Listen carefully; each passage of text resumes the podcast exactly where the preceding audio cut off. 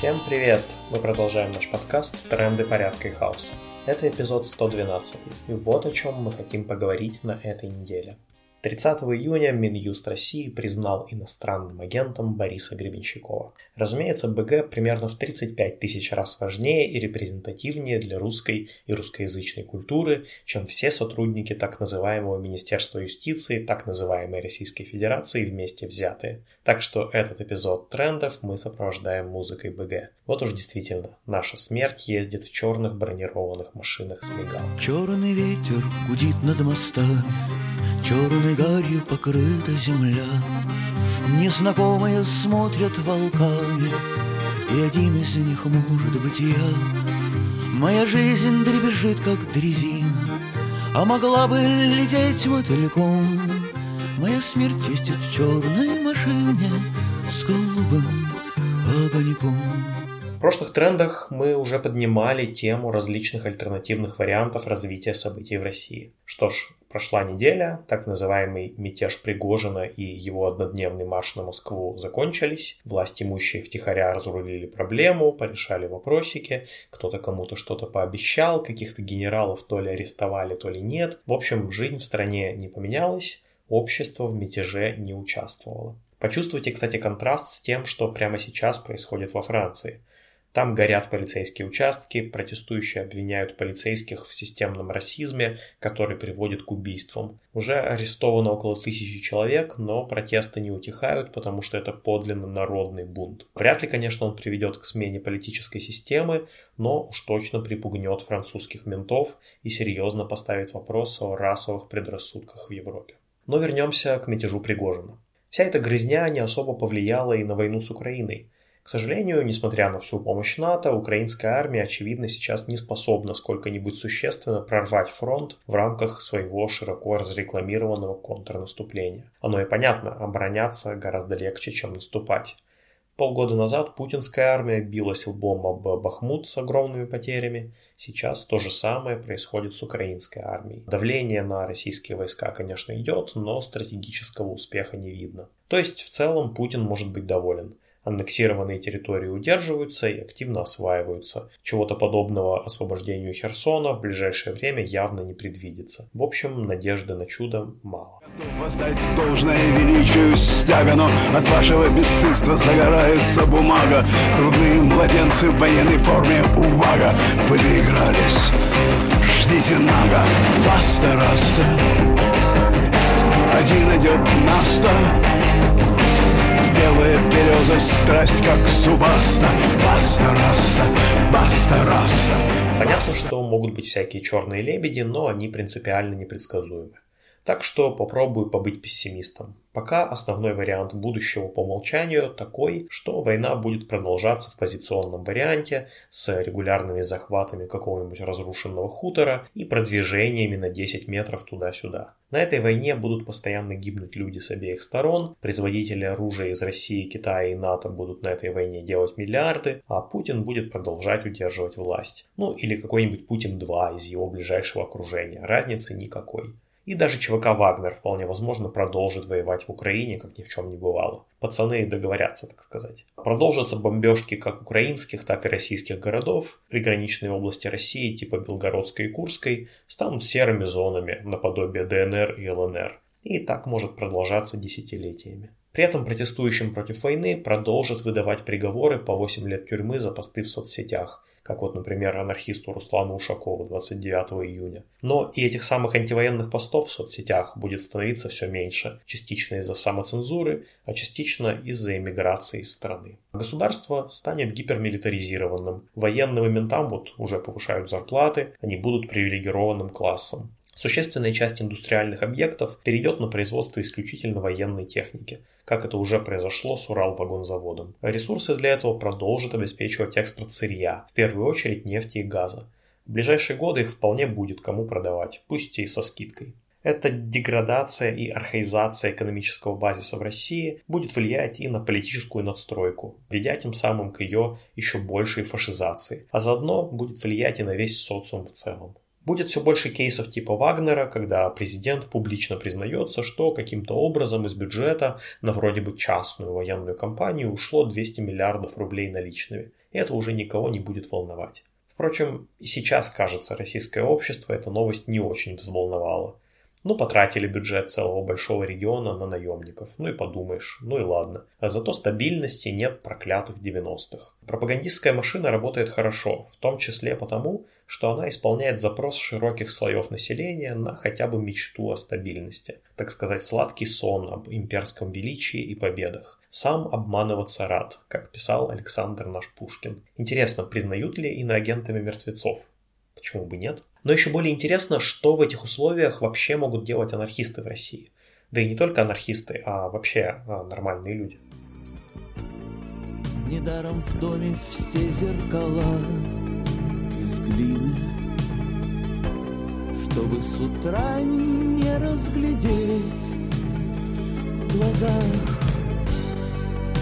Снов о чем-то большем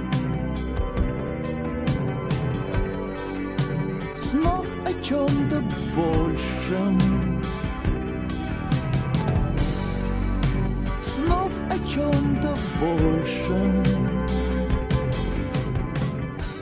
На первый взгляд мало что могут. Анархисты слабы, наиболее активная часть в эмиграции, в тюрьмах или воюет в составе ВСУ. Кто-то ушел в глубокое подполье. Но даже если бы каким-то чудом в РФ сейчас существовала активная либертарная организация типа автономного действия в конце 2000-х, то революционной ситуации в стране нет и не предвидится. Ведь анархизм – это политическое движение, ставящее вопрос о власти. Только мы, в отличие от прочих политиков, не хотим власти себе, а хотим, чтобы власть принадлежала народу. Но в условиях тотальной деполитизации общества политические движения становятся невозможны и бессмысленны. Как рассказывал один анархист о реакции ростовчан на бронетехнику Вагнера в городе во время мятежа. Люди живут в парадигме, что ничего нельзя изменить, и потому люди просто пришли понаблюдать, как в цирк. Конец цитаты. Весь рассказ полностью смотрите у нас на сайте, ссылка в описании. Можно назвать это по-разному. Деполитизация, выученная беспомощность, пассивность, но итог один. В большинстве своем россияне не привыкли ставить вопрос о власти, а любые политические действия считают цирком, на который можно лишь смотреть со стороны. Мается, мается, то грешит, то кается, то ли пыль в поле, то ли отчий дом. Мается, мается, то заснет, то ладится, а все не признается, что все дело в нем. При этом само путинское государство не является какой-то неприступной крепостью. Мы знаем, что российская армия, менты, ФСБ на самом деле слабы, когда им реально противостоят. Все видели и читали про то, как силовики отказывались выполнять приказы атаковать вагнеровцев, а на погибших при мятеже летчиков вообще всем оказалось наплевать, включая президента. Но реальное противостояние подразумевает все тот же вооруженный мятеж, на который в путинской России способны только участники самой путинской банды, э, типа Пригожина. Итак, анархисты стоят перед перспективой оказаться в стране, которую ожидают годы, если не десятилетия, деградации и постоянной войны. Что делать? Сразу скажу, что ни у меня, ни у автономного действия в целом нет готовых рецептов. Но важно помнить, что в отличие от прогресса, архаизация не может длиться бесконечно. В какой-то момент архаизирующаяся локация просто перестает существовать как политический субъект. Но Земля и люди-то остаются, и мы можем повлиять на то, как эти люди будут организовывать свою жизнь. Случится ли это через два года или через 40. Пока есть каналы трансляции наших идей на население так называемой Российской Федерации, тот же YouTube и Telegram, нужно им пользоваться. Тотальное уничтожение анархистского движения в раннем СССР привело к тому, что в 80-е годы 20 века все пришлось восстанавливать с абсолютного нуля. И теперь постсоветский анарходвиж уже имеет почти 40-летнюю историю. Важно, чтобы эта преемственность сохранилась, иначе в гипотетической пока пост-России анархисты будут наступать на те же грабли. Доносить наши идеи можно очень разными способами, в том числе и не называя их анархизмом и даже иногда использовать тезисы кремлевской пропаганды, только выворачивая их наизнанку и показывая их лживость. Вот возьмем пример с Путиным, который взял и самолично наплевал на все эти принципы неотвратимости наказания и закрыл уголовное дело Пригожина, а вагнеровцам пообещал полную безопасность. Самое смешное, что анархисты здесь парадоксально согласны с объяснением, которое выдала штатная путинская пропагандистка Марго Симоньян, что, мол, законы — это не заповеди Божьи, и если они неприменимы к данной ситуации, то их можно игнорировать. Мы так-то тоже считаем, что законы — это не Божьи заповеди, и священного трепета перед Уголовным кодексом не испытываем. Вот только мы уверены, что решать, какие законы применимы или нет, и когда, должны сами люди, а не какой-то президент-диктатор по своему собственному усмотрению. Да и устанавливать эти самые законы тоже должно все общество в целом, а не ручной парламент, который, как известно в России, не место для дискуссий. Парадоксальным образом, неуважение Путина к собственным законам можно использовать для анархистской пропаганды в духе «почему Путин может, а вы нет». Кстати, показательно, как уже через несколько дней после окончания Пригожинского мятежа Совет Тейпов Ингушетии попросил Путина освободить узников ингушского дела, как были освобождены от ответственности вагнеровцы. Я напомню, что в 2019 году ингуши вышли на массовые протесты против против изменения границ Ингушетии, а местный ОМОН отказался их разгонять. Пришлось э, завозить ментов из соседних регионов. В итоге в Ингушетии появились свои политзеки с уголовными статьями о массовых беспорядках. То есть некоторые низовые региональные структуры, вот э, Совет Тейпов Ингушетии, уже пытаются делать такой hijacking кремлевских оправданий. Анархистская пропаганда тоже может это делать. Кстати, один из блогеров на нашем сайте Автономорг даже в подробностях расписал, какие узкие места кремлевской публичной политики можно при этом использовать. Смотрите ссылку в описании. Добавим к этому лишь то, что в околополитических беседах жаждущие стабильности россияне часто используют аргумент «кто, если не Путин?». Как кажется, не нужно в таких ситуациях наступать на ловушку называния разнообразных имен от Навального до Пригожина. Этим вы принимаете сами правила игры «выбери себе императора». Вместо этого лучше предложить собеседнику идею парламентской республики, где никакого президента нет вообще. Для современной России это уже очень революционно, но при этом имеет шансы на воплощение при определенном стечении обстоятельств. У нас, кстати, есть подробный призыв насчет этого. Тоже смотрите ссылку в описании. В общем, делай, что должен, и будь что будет. Кто-то ждет нас на том берегу, Кто-то взглянет мне прямо в глаза.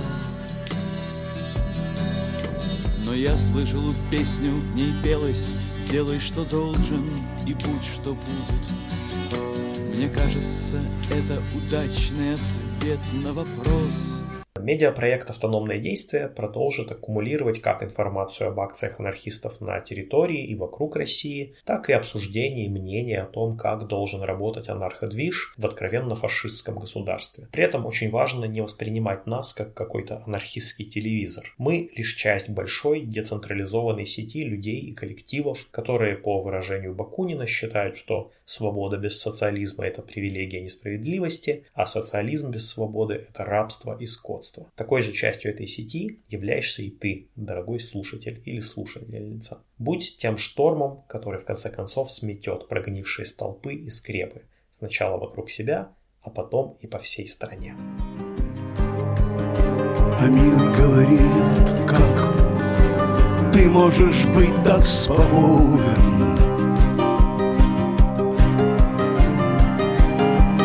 Надвигается шторм, который разорвет саму суть бытия.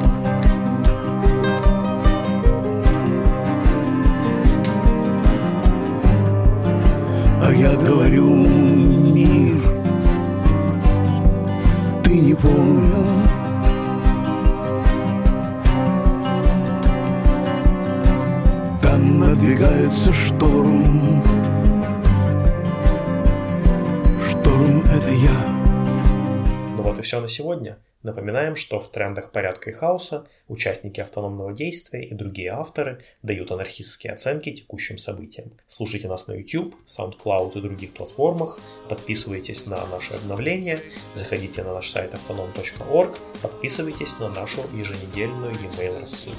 Пока!